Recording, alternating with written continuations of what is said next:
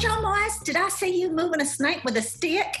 And I said, uh, yeah. And she said, how did you know it wasn't a biter? And I said, it didn't look like a biter. Oh my God, well, you ain't got the sense you was born with. I get very tired of the trope that says two women in a book have to necessarily be in competition if they're roughly the same age and attractive. No, these women look out for each other, which is my experience of female friendship is that I couldn't live without my female friends. They're just, you know, they're the kind of scaffolding under everything that I do.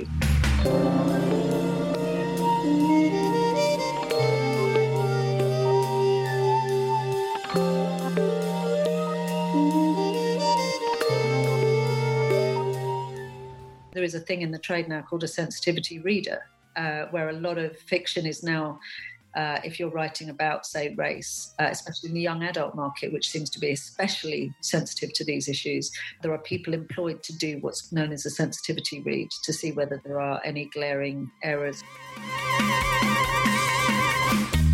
Welcome to Bestsellers. I'm Natalie Jameson. And I'm Phil Williams. And we've got a stonker of an episode for you today. And I've also realised, Nat, that I've kind of set myself a bear trap by giving shout outs to countries where we've got very few listeners. Because Why? I can't remember which ones we've done. I can remember. Okay, all right then. Have we done yeah. have we done Taiwan? No. All right, let's do today then. We have two listeners in Taiwan. What up, Taiwan? There we go. it's a pretty good start. I like it. Yeah, it is good. It? What's really yeah. nice is so I should explain to you listening that we can the the people who host this pod for us, Acast, give us a, a map of the world, and the map changes color when you've got listeners in different parts of the world. So we've got this really gorgeous, luminous map now on my computer because we're now we're now going global. We are now. Well, it was always global, right? We've had this conversation before. Do I need to explain to you about how podcasts work again? Uh, well, no, because I think you're missing the point. I know how podcasts work, but the point is that people have to exercise the option to, to subscribe to It's all yeah, good saying it's available all over the world. The map's showing lights going on all over the world now. That's my point. Yeah, people are actually, cool. yeah, they, people are getting on board.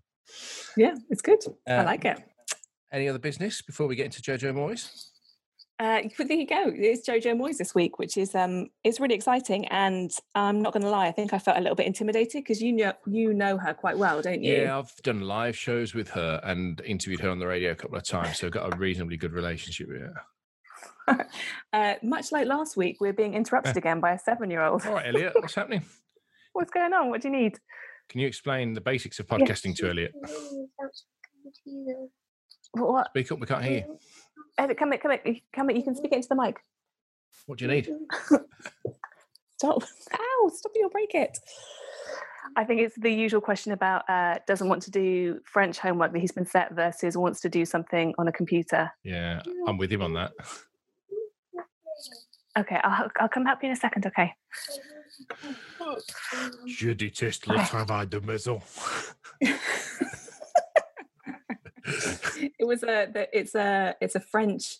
This is like the kind of wind down to last couple of days of homeschooling, um, and it's a French paint by numbers, and it's okay on colors, but some of the numbers when they're written down, it looks weird, right? It doesn't doesn't look how it sounds. No. Yeah. Catals. Like, cows. Yeah. Yeah, yeah, yeah, yeah. You put an X on that. Yeah, yeah. Do you know, on that, right? I remember when I, and I was a lot older than Elliot, right? I was 11, and my mom was quite good at French. So I would sit, and our French teacher had this strategy that he would only talk to us in French. He thought that was mm-hmm. how we would learn. So yeah. I used to write things phonetically in my book. and then I wonder why mum couldn't tell me what it was. And she went, Can you put the proper spelling? I said, Well, no, I don't know what it is. He's not writing it on the board. He's just saying it. Yeah. so I remember yeah. writing, Come on, two pal two. Going, Come on, mum, what does that? you must know what that means. He's saying it every five minutes yeah, yeah. Does Elliot want to introduce um, the episode? Can he get like earn his call? No, I think he's gone shy now. I think he's gone shy. He's not going to come um, on air. No, no, he's, he's he's pretty cool though. Yeah. But yeah, maybe maybe the next one we'll warm up to it. okay.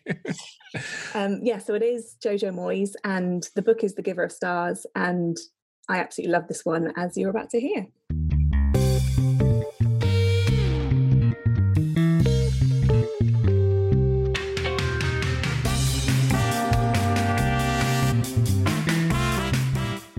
Our guest today on Bestsellers has sold close to 40 million books, which is just remarkable. And when I tell you who it is, you'll realise that she needs no further introduction. We welcome Jojo Moyes. How are you doing in lockdown? Uh, I'm good, thanks. How are you? Yes, this feels a bit weird for me. I've got to be honest with you, because last time I met you, we were touring together. Yeah, we were rammed with people. I mean, yeah, yeah. Think, uh, we were in various venues where there were just yeah hundreds and hundreds of people, and now uh, now we're in just a completely different world. Nine months later, how weird is that? I know, I know. I know. Of touching strangers. yeah, yeah. You won't be signing any books at the moment. Yeah, well, no, remotely. I'm doing a lot of book plates um, which isn't quite as much fun. But uh, what is that? Safer. They're they're just little stickers that you put in the front of a book with a signature on. So you know, it's it's the next step down to you know getting to sweatily press yourself against your favorite author. And how many of those can you sign in a day, or do you do like stints of a couple of hours or something? Yeah, my general thing is I can do 300 at a push, and then I start to forget how to write my own name. It's like that thing if you say a word too many times, it ceases to mean anything. If you do your own signature too many times, it, it stops working. Yeah. And uh, you can always tell when my mind has started to wander because it just turns into complete illegible scribble, um, which which my autograph is anyway. anyway, yeah. Less an autograph, more a prescription. Yes, exactly. Oh yeah, I'd have made a great doctor. That's a yeah. good point. Yeah. So, The Giver of Stars is what we were talking about. Uh, just the, the most amazing mm. book. Um, and it's a paperback release. So, in the lifetime that the hardback has had, yeah. what kind of feedback have you had on this remarkable story? Well, it's been amazing. And I have to say, it a bit like me before you, when I pitched this book, uh, I would say, I, I, can't say that my editors were thrilled with the prospect because I said, oh, it, it's a book about librarians on horseback in Depression era Kentucky. and they sort of did that, oh, that that's um, niche. Yeah. Uh, and then I had to sort of sell it to them and say, look, it's it's not really about that at all. It's it's a really modern story. It's about um, solidarity. It's about patriarchy. It's about the rape of the land. It's about politics and the importance of knowledge. It's about the importance of books. And then, luckily, because I've now done so many books with them, they all trust me. And so once I'd written it, uh, I think they they got it. But it, it's one of those ones that's quite hard to pitch. You see people's eyes slightly glaze over because you've written so many books was there a sense do you think that there was a concern that you were kind of going out of your usual box, if you like, and they were a bit like, okay, well, let Jojo have this one. She can do the kind of weird one, and then we'll get her back on track into what people um, expect. no, because actually, before I wrote Me Before You, I wrote a really diverse bunch of titles. I mean, one of them set in occupied France in World War One. Mm. One of them is set in a whale watching community in New South Wales. Um, you know that they do tend to vary hugely but most people know me for the me before you trilogy which is of course a very particular type of, of writing and a very particular modern day story. Um, so i think people who've been with me for a while uh, been with my writing for a while can just don't aren't thrown by it because they know that the usual elements will be in there. But this one is a very particular voice because it had to be uh, written in a kind of Kentucky vernacular, and I don't mean that to put people off, but it, mm. it, there's a kind of musicality to the language out there, which is really lovely. And I don't think you could write about that region without hearing that voice all the way through the book. Mm. But again, it's not you've not done what Irvine Welsh does. You don't write it in you know incorrectly spelled vernacular do yeah no i find that quite hard to read i think you either love that or yeah. you don't and i love it but it yeah. takes me probably a chapter yes, exactly. so the brain has to click in and also I'm, I'm, then reading it like begbie yeah exactly and then yeah and then you do it for the rest of, but uh, it's like the um was the Alexander McCall Smith books, mm. uh, where they're in a very particular sort of voice yeah, as well. They are. But those are the books that I can't read at all while I'm writing because if exactly as you say, somehow that starts to kick in, and um, yeah, it would be it would be Mma Ramotswe's voice in a book about librarians in Kentucky. I can't do it. it just so I, I just want to make clear to people listening that Jojo doesn't do that with this, but you still get you still get the musicality of the the region, and the reason you get that is because despite all of your children and animals and friends and family you up sticks and went to Kentucky. And can you describe where you went to stay to write this book? Yeah, I I stayed in a tiny cabin without Wi-Fi or telephone or um, TV or anything in a in what they call a holler, um, a tiny kind of valley in between two mountain ranges. Uh, five miles down a dirt track in a remote part of, of Kentucky near a place called Irvine. And and it was the best thing I ever did because when you speak to Kentuckians, they're a bit like the Irish in that they have a kind of inherent storytelling ability, but also that accent and also quite an old fashioned way of speaking it. It dates back from the fact that so many families who moved to Appalachia were Scottish or Irish. So there's, but they went in Elizabethan times. So they, there is a kind of Elizabethan ornateness because of the cut-off nature of the region.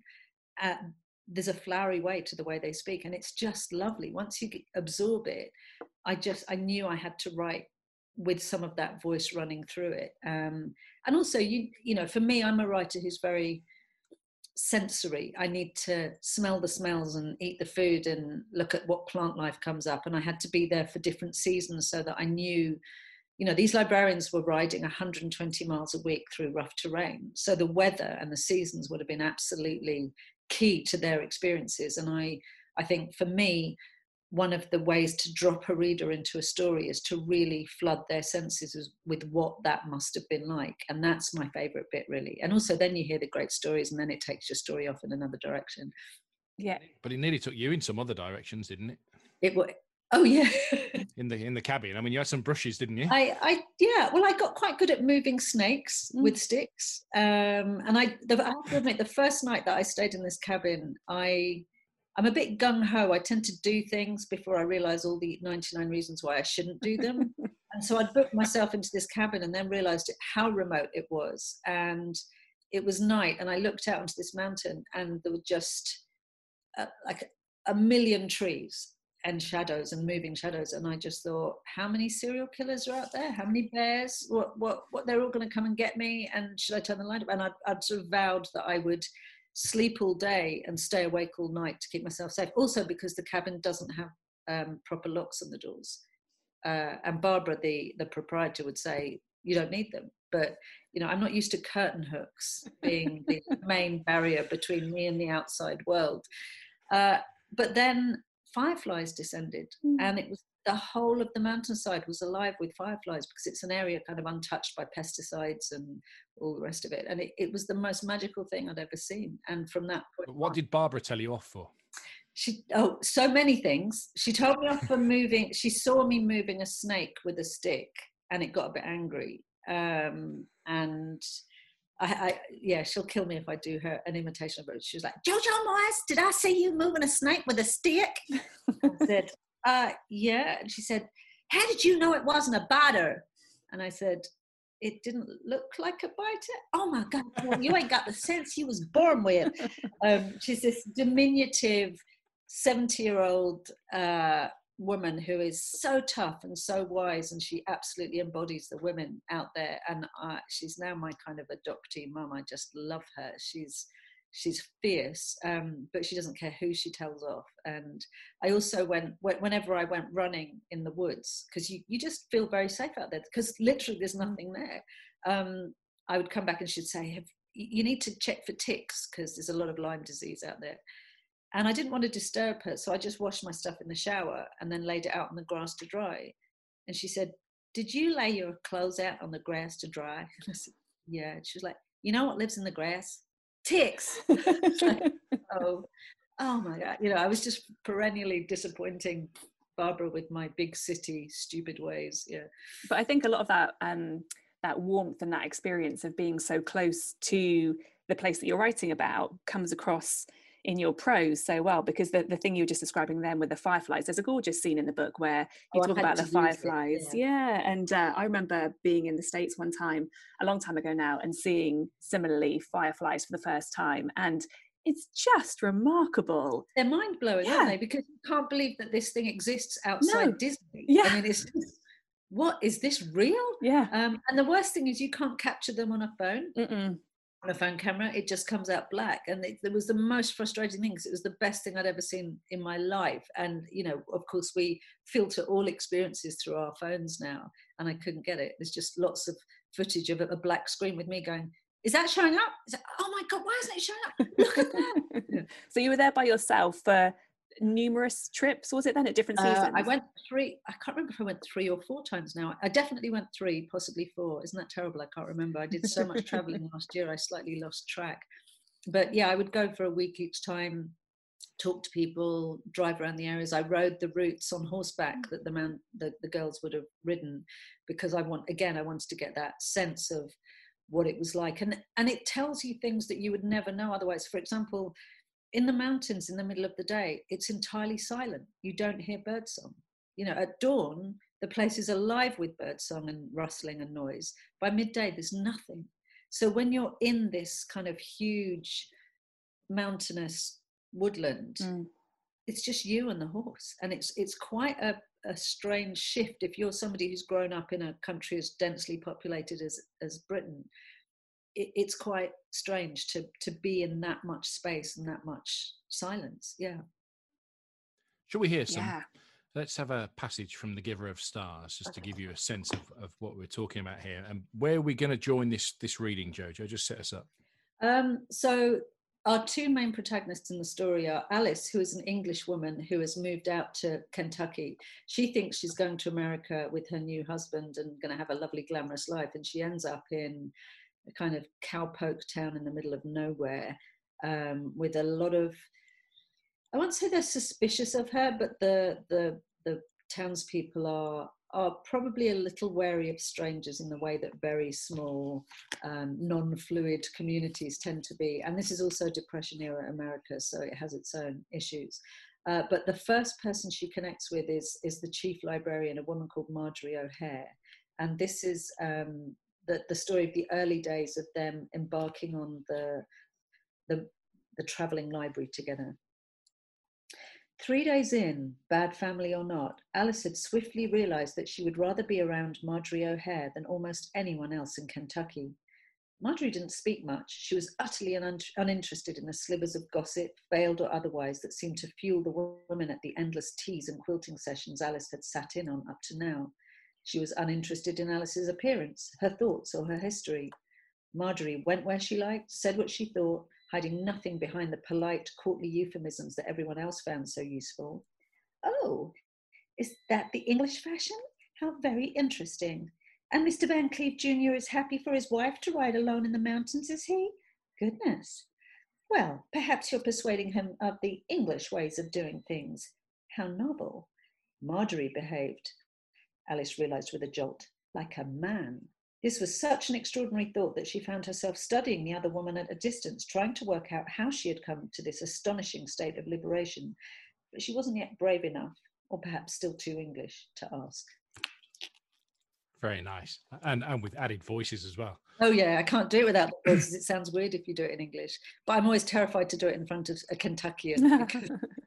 I know it's one of those things that sounds um, really uh, simple to say, but the because obviously you're such a skilled writer, Jojo, but the characters in this were just brilliant, and they change in a really um, believable way throughout the book as oh, well, which I don't think is always that easy to achieve. Um, was there one particular character that you enjoyed sitting with more than others?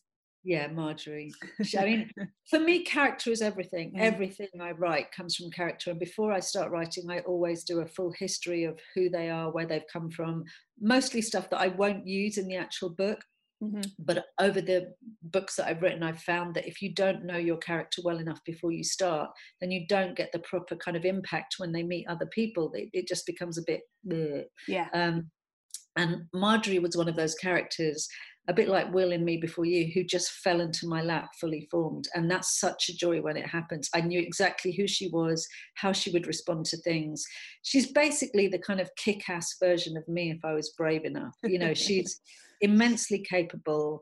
She, I wanted to write a book about a woman who just did stuff. It's not about her feelings, it's about, or her appearance. She just gets stuff done. And, and she's brave and resourceful. And, and I, I suppose I think more and more as well about the kind of messages you send across and i don't want to make that sound really worthy mm. but for me as the mother of a young uh, i'd say a young woman now it's really important that because I know how I was affected and still am affected by fictional characters that I see on a screen or, or read in a book, I think it's important to see people who go, oh man, I want to be like that. Yeah. You know, I just, well, I could take a little element of that into my own life.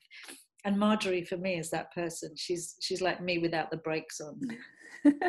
yeah, I, I, think you get absolutely get the sense of that uh, when you're reading it. And I also really like that.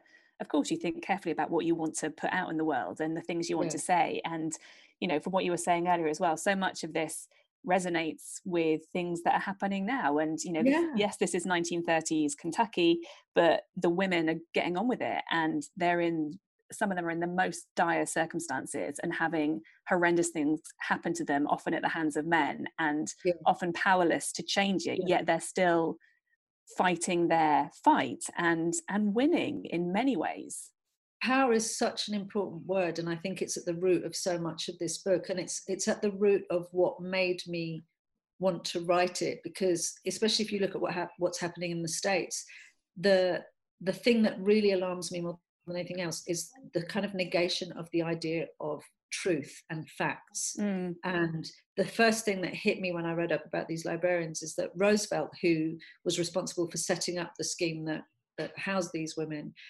believed firmly in the importance of education and facts as a way of pushing back against uh, political kind of nonsense and religious fundamentalism and he just think he thought without facts we are nothing yeah and so for me it was about it's it's it's about women and armed with facts mm-hmm. pushing mm-hmm. back against fundamentalism of all sorts and and and also doing it in a a way where they're never on competition with each other, which mm-hmm. was another important thing for me. I get very tired of the trope that says two women in a book have to necessarily be in competition if they're roughly the same age and attractive. no, these women look out for each other, which yeah. is my experience of female friendship is that I couldn't live without my female friends. They're just, you know, they're the kind of scaffolding under everything that mm. I do. Um, so it was important to write about friendship and and yeah all the themes turned out to be kind of scarily modern especially you know the rape of the landscape. I mean you look at what's going on in brazil now you look at what's going on in in america with corporations just you know people trying to get to antarctica and, and mine that. It's it's all the same stuff. History just repeats itself. It does. There was actually there was a, a quote i wanted to pull out about that which really struck me when i was reading it which is you wrote that um Around the settlement, the taste of coal dust hung in the air with an ever present sense of foreboding, explosions covering the valley with a grey filter. Even Charlie balked at it. A certain kind of man looked at God's own land, she thought, as she drew closer, and instead of beauty and wonder, all he saw was dollar signs. And I just thought that summed it up. It was ever thus. Yeah. yeah. And it's still going on. You look at, you know, Bolsonaro and Brazil and, mm-hmm. and what's happening to the Amazon rainforest. And there's a certain kind of person who who only ever sees dollar signs. Yeah, yeah, yeah. The other thing that's um, for me took on a fresh context since we, you and I last spoke about this book, Jojo, is is the element of race within yeah, the story. Gosh, wow. Uh, yeah, I mean, you can't really write. I mean, Kentucky was and still is to some extent a very white state, although it was also responsible for uh, the first black library, um, or, or, the coloured library as it was known then, uh, which is an extraordinary thing because uh, under the Jim Crow laws, uh, black people were not allowed to use the same libraries as white people. Mm. They're not allowed to go in and borrow books. I mean, the, the, the level of structural inequality was kind of extraordinary. Um, and I, you know, this is a hot topic for many, many reasons at the moment. And I think as a, a white person, you have to be very careful what you do when you write about a black character because you know there are all sorts of controversies and all sorts of opinions. And mm. all i can say is that i knew when i wanted to i wanted a black librarian and and i was so overjoyed when i found out that louisville had this you know the first library in the states to do this. But also i didn't want her to be in an inferior position. You know the the, the position for most black women at that time would have been one of servitude in that area and I didn't, I wanted them all to exist on the same level. So discovering the existence of that library gave me a, a, a way of doing that. And in fact, she is the actual grown up in the whole story. Yeah. She's the kind of moral center of the book. And she's also the person who, she gets stuff done to an extraordinary degree. She's the organizer and the, the brain and the kind of the wise wisest of them all. She's she's also slightly older than the others. Uh, but I wanted her to exist on an equal footing and also to show that, as with all communities, there were people who weren't racist. You know, there were people yeah. who did just view everybody as, you know, human beings and treat them just the same. So um, it, it's always a bit nerve wracking now at the moment because we live in very febrile times as far as opinions go. And I'm, I'm grateful that of all the many things that people get upset about that that that seems to have been well received. But you know, it's a sign of the times. I did give it to um, two friends of mine who are black because I wanted to make sure I hadn't made any kind of blind errors or done anything mm. that because it's too easy. You know, we yeah yeah. It was interesting, Natalie, what Dorothy Koomson told us, wasn't it? On Monday, we spoke to Dorothy yeah. Koomson, Jojo. Who's been very vocal she, about what she's experienced in in the publishing industry. Yeah, yeah and she said that she gets frustrated when when white people say i don't see color because she said i see color yeah she said we have the so, so that's, of not seeing color yeah yeah and she's saying that that's not the right approach either yeah no and this is this is why we're all learning at the moment i feel like we're all on, all on a really steep learning curve and some of us are going to get it wrong and if we're lucky we'll be forgiven for that and it's just yeah you just have to try and listen and and understand that the world is constantly shifting. I mean, I sorry, small example, but I remember reading a couple of years ago. I say I get sent a lot of books, and I remember this is slightly off topic, but I remember reading the kind of opening couple of pages, and, and it was written by a, a male television writer. It was a novel, and and he wrote. Uh, he looked at his wife, who was 36 but still quite attractive.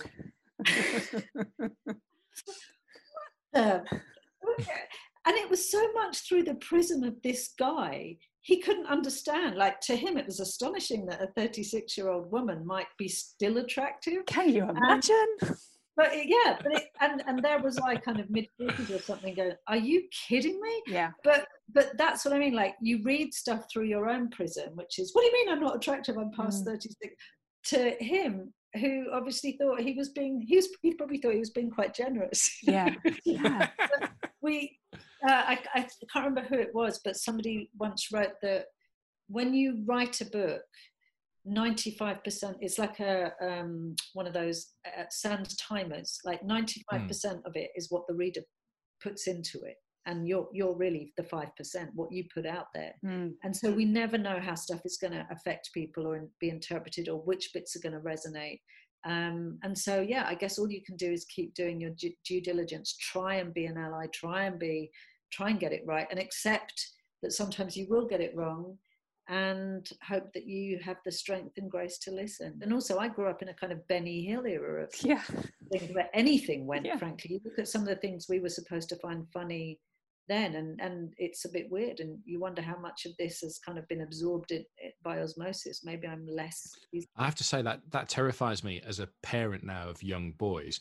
Uh, i'm constantly thinking what are my wife and i doing yeah. that in 15 to 20 years time they're going to be saying can't believe mom and dad did this I or told us to do that or... that we're going to pay for a lot of therapy whatever we do we're going to get it wrong. Just, yeah you can't help it. Yeah but again, I think that comes back to one of the big themes you were saying about the book, which stuck out for me as well, was education and the importance of broadening your horizons through often through reading, which is yeah. what uh, I think people are sometimes still reluctant to do. Or I, I, know this is an obvious parallel, but when I was reading it, I just kept thinking of somebody like uh, President Trump, who seems to uh, trade off ignorance and yes. and use that as a power tool. And yes and I just well, obviously that's a whole nother conversation. But you know, you, you say very clearly in the book that there is you have those two opposing sides of people saying hang on a minute we've got these women in the place where we're quite happy with them from the male yeah. perspective we don't want to fill their brains with difficult things because they know yeah. that as soon as you get educated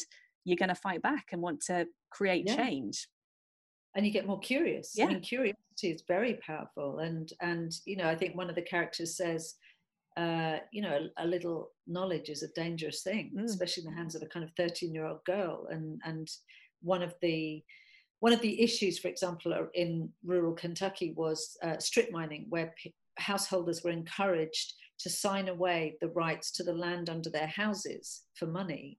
And because they didn't understand the contracts and they didn't understand the language, they would do it and then find that they might actually own the house, but the land on, on, on which the house sat was now going to be stripped away. So it, it left them with nothing. And you educate someone and you teach them to read and you teach them the basic, you know, basics of not contract law, but the, a basic mm. understanding of what they're signing away. And then they're going to push back and go, I'm not signing that. Yeah. And, and that's, that's the difference between literacy and illiteracy, isn't it? It's just, uh, it's power. Right, allow me to lighten the tone a little bit and ask you to explain the significance, the significance of the blue book. Oh, well, the Blue Book is a real thing. The Blue Book is a book by Dr. Marie Stopes called Married Love, which uh, came out the, in the early part of the last century and changed the world. Um, it was basically a book that spoke in kind of revolutionary terms about female desire, about biology, about men and women, and uh, and it was just basically an attempt to increase communication between men and women about what happens in the marital bed. And some of it is couched in incredibly flowery and slightly strange terms, but some of it is very basic. And she she pinpointed, for example, the hormonal differences in women's desire, like you know, not to put too fine a point, when in the month it's likely to happen, mate. yeah, um, yeah. And but so which I would say still a lot of people aren't aren't don't know about that. Well, exactly, hmm. and so many people were horrified as well that you know it was the language was blunt, you know, and and people didn't talk about that kind of thing. So it was banned in the states for a while. But in my book, um, the book takes on a uh, significance as a hidden library book that gets passed around in secret. But what it does is give a lot of women and some men a lot of happiness because they gain a greater understanding of, of sexuality and biology. And, and, you know, one of the great things that, not great as in good, but the huge things that kept women in the home was being pregnant non-stop. Yeah. Uh, so once you understand that there are certain times of the month that you're not going to get pregnant, life becomes a little bit easier. Um, but it's also about pleasure and and what I didn't want to show that this is all about women's oppression. There is a, a chapter in the book where all the men folk whose women have been reading this book are suddenly a lot more cheerful at work. Yeah, um, yeah. I wanted to show that knowledge benefits everybody. it does. But it's interesting what you were saying, you know, about how relevant so much of this still mm. seems and also how much the reader brings to it so for example um, there's a point uh, i don't want to kind of spoil anything but when when talking about pregnancy in particular and another character another female character refers to another woman who gets pregnant um, oh well that's it then you won't you'll be staying home now and yeah. and the other woman's like well no why why would i? Uh, but i remember when i was pregnant with my first child so what was that 12 years ago 11 years ago? Mm.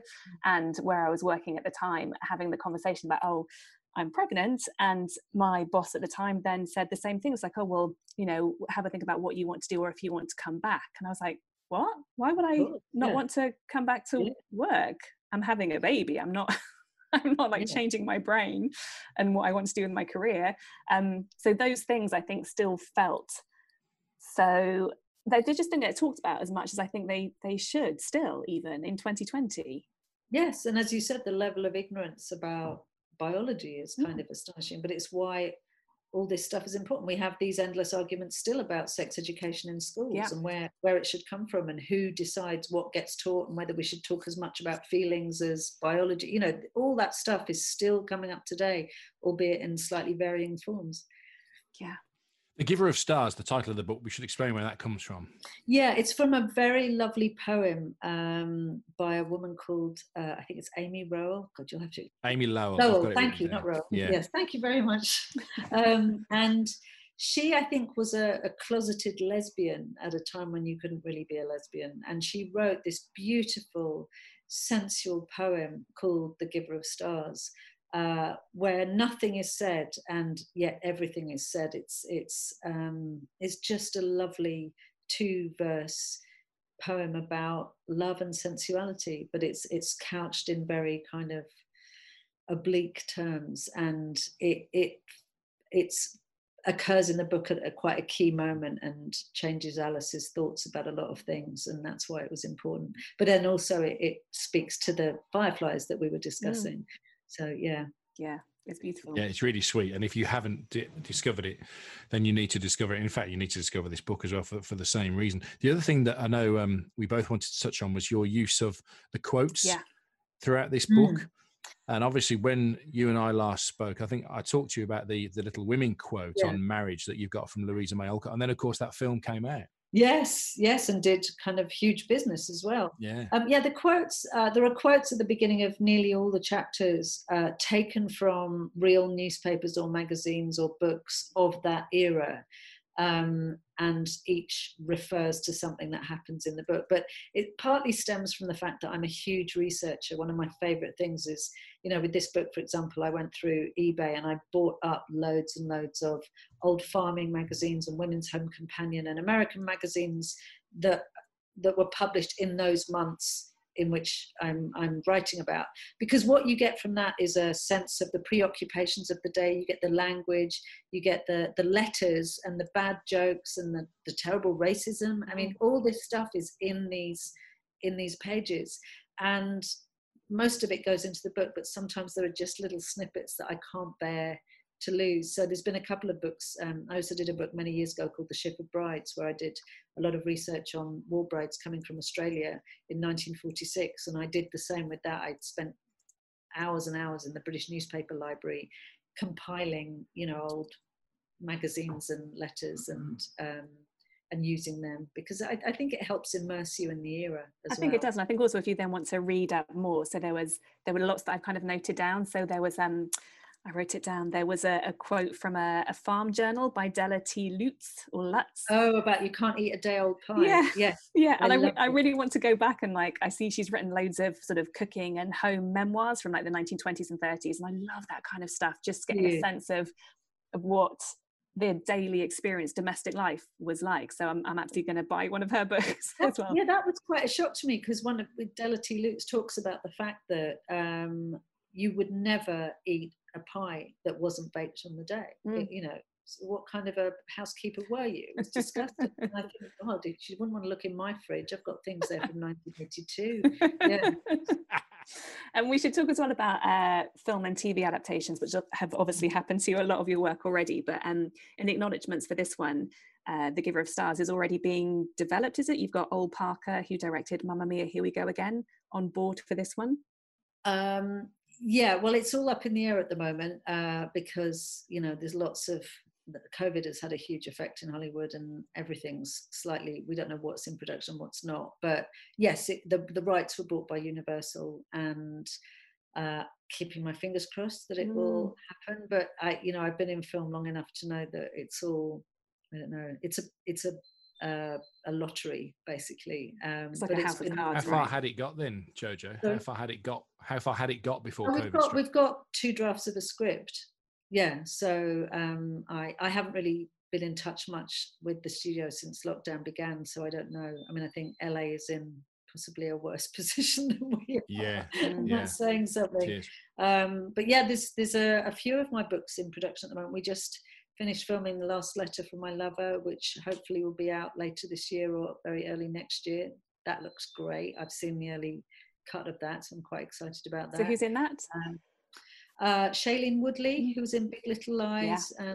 and um, uh, Callum Turner, who is a sort of TV actor, but he was also in the latest um, Emma I mm-hmm, think mm-hmm. Uh, he's great, and Felicity Jones, who you you know, fantastic English actress who you will know from things like um, The Theory of Everything, yeah. and oh, she's yeah, she's wonderful. So I feel like uh, oh, and, and um, Rizwan Nabhan, who was in Informer. I don't know. Yeah, Informer was such a good show. Yeah, and he has the most extraordinary yeah. face. Yeah, eyes. You just can't take your eyes off no, him. So, incredible yeah, performance as well. So fingers crossed it will i don't know i hope my i made my daughter watch it with me and she's a pretty tough judge and she absolutely loved it. And if you like it, this one's set in the 60s mm-hmm. and the modern day. So if you like those sort of outfits one of the things my daughter just loved was the, the clothes and the era and it was yeah it's it's beautifully shot. So i'm quite excited about that.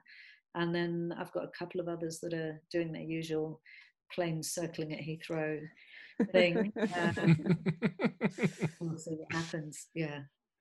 Can you believe that we've nearly done an entire episode of a podcast and not mentioned Lou Clark? Oh, well, yes, because I have revisited her. You have I in lockdown. Yeah. Um, so having sworn I would never do any more Lou Clarks after the third book, Still Me. Uh, and I have to credit my publishers. We were talk- I was talking to them during lockdown, and like many writers, I had no writing mojo. You know, you'd think it would be the perfect time to get No. your head down, but like many people, my head was just scrambled. I just three meals a day was pretty much all I could handle. Um, and one of the women at Penguin said, "This you you might really hate the idea of this, but have you ever thought of visit, revisiting Lou for a short story?" And as soon as I said the words Lou in lockdown, I knew exactly what I would do with her. And because it, and it was like revisiting old friends. It took me about three weeks. The, the, story that was meant to be 2,000 words ended up at eight and a half thousand words because I had so much fun. And we put it out for free because mm. I just felt at that time people were so low and struggling. And I, I knew that my appetite in terms of culture was kind of limited to rom-coms and things that made me feel a little bit better. I didn't Me want to read anything Mhm. COVID related. I didn't want to see anything grim. I just needed to know that on the other side of this, there might be still a world that I recognized and could smile at. And and Lou is such a perfect every woman as well in terms of how people respond to her. That so I knew what I wanted to do, and and actually it was it was lovely, and it was also a lovely exercise for me because I hadn't written apart from scripts, which is a very different discipline to books. I hadn't written since September the previous year, and so to to have to kind of exercise that muscle again, but do it with characters that I knew and loved was such a pleasure. And I love revisiting her family. They just make me laugh so much. If it's okay to laugh at your own jokes, uh, and it was Always. Yeah. really I've lovely. been doing it for years. But, yeah, that's because you're a dad. Uh, the, the responses I got back from people after we put that out just made it was a real lift for me as well because you realize that sometimes if you're lucky enough you create a character that can make a little difference to somebody's life and the number of people who'd had a bad day and just said you don't know how much I needed this or this articulates how I feel or thank you know they just they were happy to see her and I Jojo, I, I need it in my life, and I'm going to confess to you that that's passed me by. How do I get hold of that? Um, it's on the Penguin website, or I'll just Right. ping you a copy. Um, I think it's on my Twitter feed as well. Yeah. Uh, if you if you scroll back to, I think it's about a month ago. Is it Right. something like that? yeah. But uh, I haven't tweeted much, so you should be able to find it without having to plow through too much stuff. Oh, Um, yeah, well, definitely. Did you read it now? Um, I've started to read it, but I haven't finished it because then I wanted to get into the Giver of Stars. But I was well aware that it was there and happening and happily sitting for something like, as you say, if you're having a bad day, and trust me, I've had many in lockdown. That's that's where I'm going to go. Um, and but because you you wrote that, and I know that it's a character that you said you weren't particularly going to revisit, has it opened up whole other story avenues that you're you're tempted by now? For her, yeah. No, I, I, I think this was a really particular set of circumstances. In you know, I never want people to get bored of her, and I Mm. didn't worry about it with this because I felt that she could accurately convey what a lot of people were feeling about lockdown, from everything to do with the first day clap to you know the isolation to the weird mood swings to being stuck with your family in a very you know because she li- they live in a tiny Mhm, house and and also being separated from her partner uh, who was many miles away and like lots of people have been separated from their partners so um, that that all made it feel very easy and i didn't i, don't- I don't want pe- this is going to sound a bit weird i don't want people for, to feel that i'm exploiting her Yeah. do you know what i mean Mm. because it, that character has so much goodwill and what i knew about writing that story because i was giving it away for free nobody was going to say that because it was actually it was me just trying to put something nice out there rather than ask for money you know I, Mhm, mhm. um, you know, on the few occasions money was sort of broached among publishers and agents and stuff, we all felt that it wasn't appropriate in this case, especially when people are suffering. This Yeah. was a time to just, yeah. Well, plenty of writers have retur- returning characters, don't they? And I don't think people accuse them of exploiting those characters. What? Why did you feel that way about Lou? Um, I don't know. I just, uh, I suppose, because it was never intended to be a, a series of books when I wrote the first one. And Yeah. people raised an eyebrow when I wrote the second one. There were a number of people who were like, "Why are you, why are you going back?" Especially after the ending of the first, Mm. shall I say? Um, but I knew once I wanted to write the second one, which was really to explore the notion of what happens after an event like that. Which, as an ex-journalist, I was really interested in the after. You know, what happens to, to the the minor characters in a news story after the attention goes away. Um, but then, as soon as I knew I wanted to write two, I knew I wanted to bring it back up and do three. So I, I from the moment I knew it was going to be more than one, I knew it had to be three. And I've never pictured it as more than three. And it was only when the lockdown thing occurred and I visualized it immediately, which for me is always a really good sign. If you know immediately the voice and the, the setting, you're halfway there. I would have had to write that. Um, but I don't, I don't feel a compelling need. I mean, there is an event at the end of that story, which I'm not going to mention because yeah, I don't know what that is yet. Which could potentially lead to more books, but at the moment, also I just I don't know. I, I loved going back to her, but I, I don't feel a desperate need to write another whole book about her. I, I, I love exploring different genres, and I think that the stories that are at the front of my head right now are quite different ones. So, what are you writing now, Jojo? What is at the forefront of your mind? Well, I was taking a year off from books. Um, you met me again at a time when I was pretty shredded from the demands of kind of running around. And I, I, think we did a couple of events across the UK. We did England and Scotland, I think. That's right, yeah. Um, and then you went straight off went straight with the lovely Siona to America. America did with your makeup exactly across America, and then went from America straight to Germany. And by the time I finished Germany, I was kind of on the floor. And then I did a European tour with Lee Child and uh, Ken Follett and Kate Mosse to sort of help promote the arts post Brexit, which was lovely but also quite full on. And so this year was going to be a kind of year of consolidation for me. I, I'm not, I'm a bit of a workaholic and it was quite strange. And then lockdown happened. So all my sort of travel plans and my things that I was looking forward to have, like most people, just disappeared. Uh, so I got to about, you know, Lou Clark time and thought actually I'm better off working. So now I'm, but I'm not working on books. I'm working on film scripts at the moment.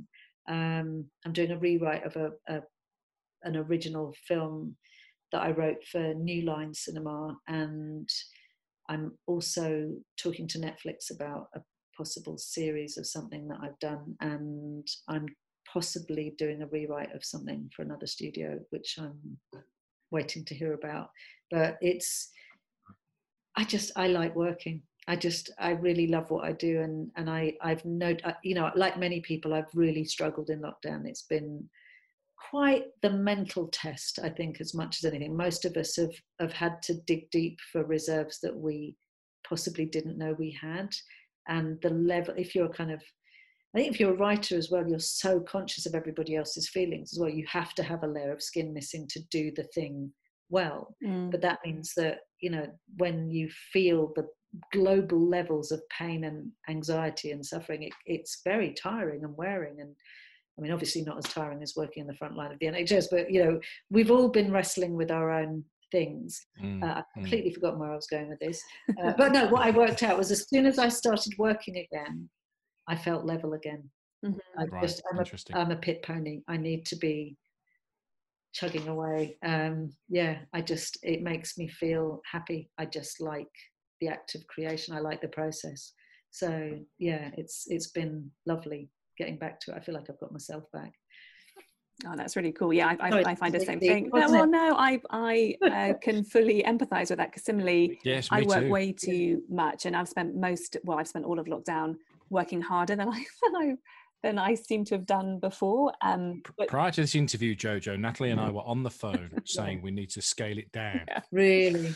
Yeah. Phil was like, How are you today? And I'm like, I'm really frazzled. My brain hurts. I was working until about 11 o'clock last night. But then if I'm not working, my I can't trust my brain with the yes. thoughts that come in. And then, as you yeah. say, the just the global pain that's going on. And yeah, well, I, I, I, did I did a lot of running in lockdown, mm. which has been interesting. I mean, my poor dogs have legs like nubs now because they walk to death. But I've also managed my first uh, five kilometer run that I finally mastered the 5k. Um, except that I was sort of a little too pleased with myself. And Sophie Raworth, the, the news presenter who is uh, a kind of keen marathon runner decided she was going to make me run with her the other morning, you know, socially distanced, of course. and oh my god she made me sprint the last bit as well we did 6k i was nearly throwing up by the end of it and she just doesn't even break a sweat so i figure that you know i might need another lockdown just to kind of build up to some other level but I, like most people i've also eaten way too much during lockdown so i have to run to cope with all the cake consumption yeah cake is good i'm making an apple strudel today oh gosh, yeah. well done you. Yeah, that's on my agenda. All around to Yeah. yeah. Let's get some book recommendations, Jojo. Okay, well, uh, the book that has stuck with me now for a year, which I recommend to everybody, I push on people, is Lisa Taddeo's Three Women.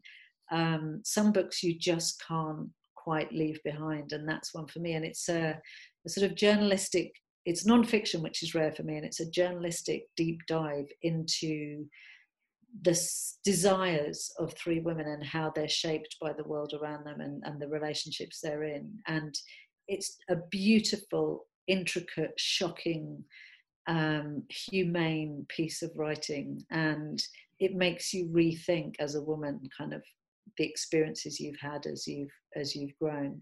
She's just a brilliant journalist. Um, so Lisa Taddeo, that's T A D D E O. Yeah, three women. Three women. Um, and I'm going to give you an odd non-fiction one, which is uh, I'm not a self-helpy person at all, but like a lot of people, I've had to kind of work what gets you through um, this last three, four months. And there's a book by a woman who who used to be a kind of standard American housewife called, uh, but is now a Buddhist monk called Pema Chodron and it's called When Things Fall Apart. And apparently, it was a huge bestseller many years ago in America, but I didn't know this. And it's basically about coping when mm. everything falls apart around you and, and how you have to change and reframe the way you look at the world in order to to stay level really and it's it's not very self-helpy it's very beautiful and simple and um, the thing that I shouldn't admit to, but I'm about to, is that I listen to a lot of audiobooks because, like many people, I've struggled with the act of actually reading during mm-hmm. lockdown. My brain has felt a bit fragmented. Whereas if I'm running or walking, but the, the the unexpected skill I've learned during lockdown is not baking bread or um, you know banana bread. It's sleeping which is something I very rarely did in my old life. I was lucky to get four or five hours a night. And now I can sleep for England. But one of the things that I do is I put on Pema Chodron in the background on my Audible, and then I listen to her voice. And I, I like to think that I'm absorbing all this stuff by osmosis. But audiobooks have turned out to be my insomniac's best friend because there are certain wow. books now that I've become Pavlovian. Uh, if I listen to them for two minutes, I'm um, I just set the sleep timer to turn off after an hour, and I'm I'm away. And I shouldn't be saying that as a writer because I don't want to hurt anybody's feelings. I'm going to say it's about the delivery of the book rather exactly. than yeah, yeah, and about feeling relaxed. Yeah. And the only other thing I will say is Lisa Jewell's new one, which is called The Invisible Girl, uh, and I think that's out very, very shortly in this country. I got an advance copy, and she writes, it's out in the end of August. Yeah. Is it the, oh. And we know that because we've already recorded her edition. Yeah, oh, we both read that one as well. Yeah, yeah, yeah, I couldn't yeah. put it down. I ripped through it. I think there's nobody who writes better about modern London, and nobody who writes sort of better North London characters uh, and she's a very humane writer, but she, you can never tell where her stories are going. I just think she's got better and better. And, you know, full disclosure, she's a friend of mine, but I have plenty of friends who write books who I wouldn't recommend uh, awkwardly. Uh, I'm not going to say who they are, but, you know, that Lisa, I will read anything that she writes because I, I think she's brilliant. And I think this new one is my favorite of hers. And I think I read it in, in two days like literally kind of not wanting to go and do jobs because I, I wanted to work mm. out what happened and I think she's great. How good's your poker face if somebody says, Oh, did you read that thing? I've been told I have the worst poker face in Israel. I cannot hide my feelings at all. Um, I, I think I am, and then somebody says to me, Well, God, don't you know, don't try and hide your feelings. it really was just yeah. Yeah. Um, and just on book recommendations as well, just because I'm curious mm. and you obviously read a lot, is there a book that you've reread the most sort of over your lifetime? I suppose the one that you always kind of keep picking up and going back to? Yeah, and it's National Velvet by Enid Bagnold, which most people know from the film, mm. which was uh, starring Elizabeth Taylor um, about, you know, it, it, it's a very sort of Disneyfied version of the book with the young woman who who dresses up as a boy and rides a horse that she won in a raffle to win the Grand National. But the book is a completely different beast. It's funny, it's sly, it's beautifully written, it tells truth about families, it tells truth about the press in a really modern way. It's just a really lovely story. And in terms of, you know, what we've just discussed about The Giver of Stars, it's also a book about a woman empowering another woman to achieve the impossible. And mm-hmm. this is Velvet Brown, the girl, the sickly kind of rather strange girl who wins this horse in a raffle and, and develops this kind of obsessive dream. Her mother once swung the channel and won 100 guineas, and it's her mother who gives her the money to do this thing. But her mother is a very unsentimental, un-Walton-esque maternal character, which is quite unlike what you get in most of the fiction of those years mm. when it was written in the 1930s but it's so modern this story and i recommend it to so many people and it's it's a lovely thing because i, I actually did a podcast all about national velvet recently and when it went out uh, the number of people who kind of messaged to say oh i love that book and and mrs brown this this woman who swam the channel is now in the film she's a kind of lean mean you know whatever but in in the book she's actually quite obese and there's these amazing passages about velvet having to tie her stays and the, the, the corset cutting into the flesh and Mrs. Brown's discomfort with her own bulk, but also her kind of steadfastness and and the way that she reacts to her family or doesn't react to her family is really unusual and she's a character who stays with you um, but what i found over the years when i first read that book as a teenager i identified with velvet mm. and what's interesting is as you get older and you read the same book every few years you start to identify with other people and now it's mrs brown i find a really compelling one like what do you do if you have this slightly crazy daughter with her mad dreams mm. do you facilitate them but with the possible you know risks that come with that? Or or do you just squash them and encourage your children to lead a safe life? It's, it's you got, got a dream these, right? Yeah. No well you got to but but equally lot you know you look at lots of parents they're terrified of letting their kids go. Yeah. You know because all they see is risk and and that was it's interesting how you can read the same book again and again and always get mm. something new out of it. And that also says to me that it is a really beautifully written, multi-layered book because you know some books you reread 10 years later you go what did i see in that yeah what yeah is that about i used to love that and they, now it's you know a lot of books as we reread them with our new prism of wokeness mm. you know, just mm. completely off yeah yeah no i haven't read national velvet but as a kid i was obsessed with the film of International, Velvet, Velvet yeah. which was the Tatum O'Neal one with yeah. Anthony Hopkins in it. Um, yeah. yeah, which was I just love that film. I remember watching it three times in one day with my sister. I remember it too, and the, you know the, the boys chasing her with the motorbike. Yeah, and, yeah, yeah, exactly, and yeah, it's heartbreaking. The romance novelist, stepdad, yeah, mm, yeah, very good, very good. Oh, Jojo, this has been an absolute pleasure. Thank you so much. Thank you for having me. It has been a lovely pleasure. I've loved it.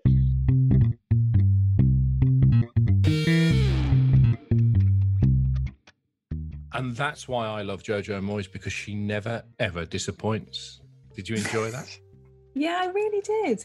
I really did. It's that, you know, I I do think that it I still feel like really lucky and privileged that we get to spend this amount of time chatting to authors about what they've written because it's I, I do generally think it's such a a brilliant art and yeah it's it's just great you know and she's she's so fascinating and I loved all her stories and you know her tales from the wilds of Kentucky and the, I think the thing that stuck out for me the most from this episode was just how and I don't know if this is good or bad really probably a bit of both how frighteningly true to life a story that is set almost 100 years ago oh, yeah. still resonates today yeah. you know with the treatment of women and just treatment of people from different races and backgrounds and yeah it's kind of frightening um but also really I don't know, she's just it's just really smart.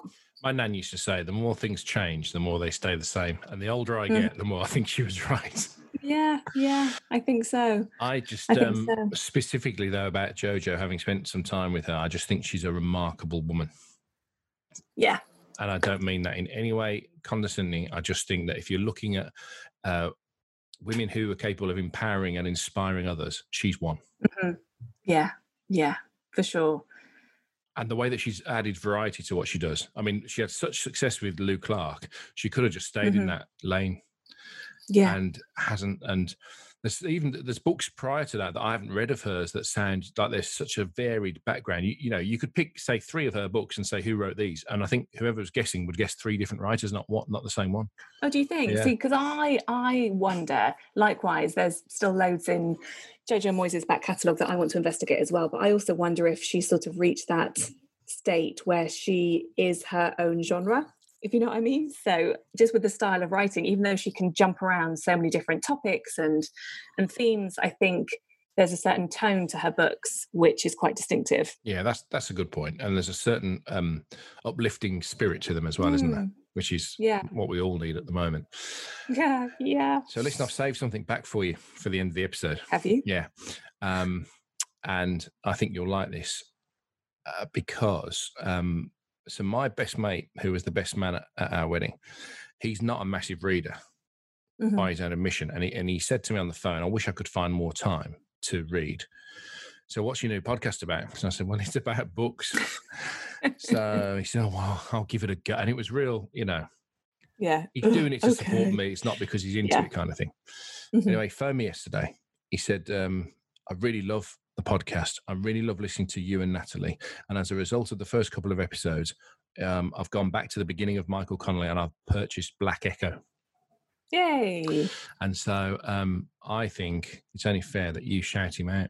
So his Mike is his name. So just give him a shout.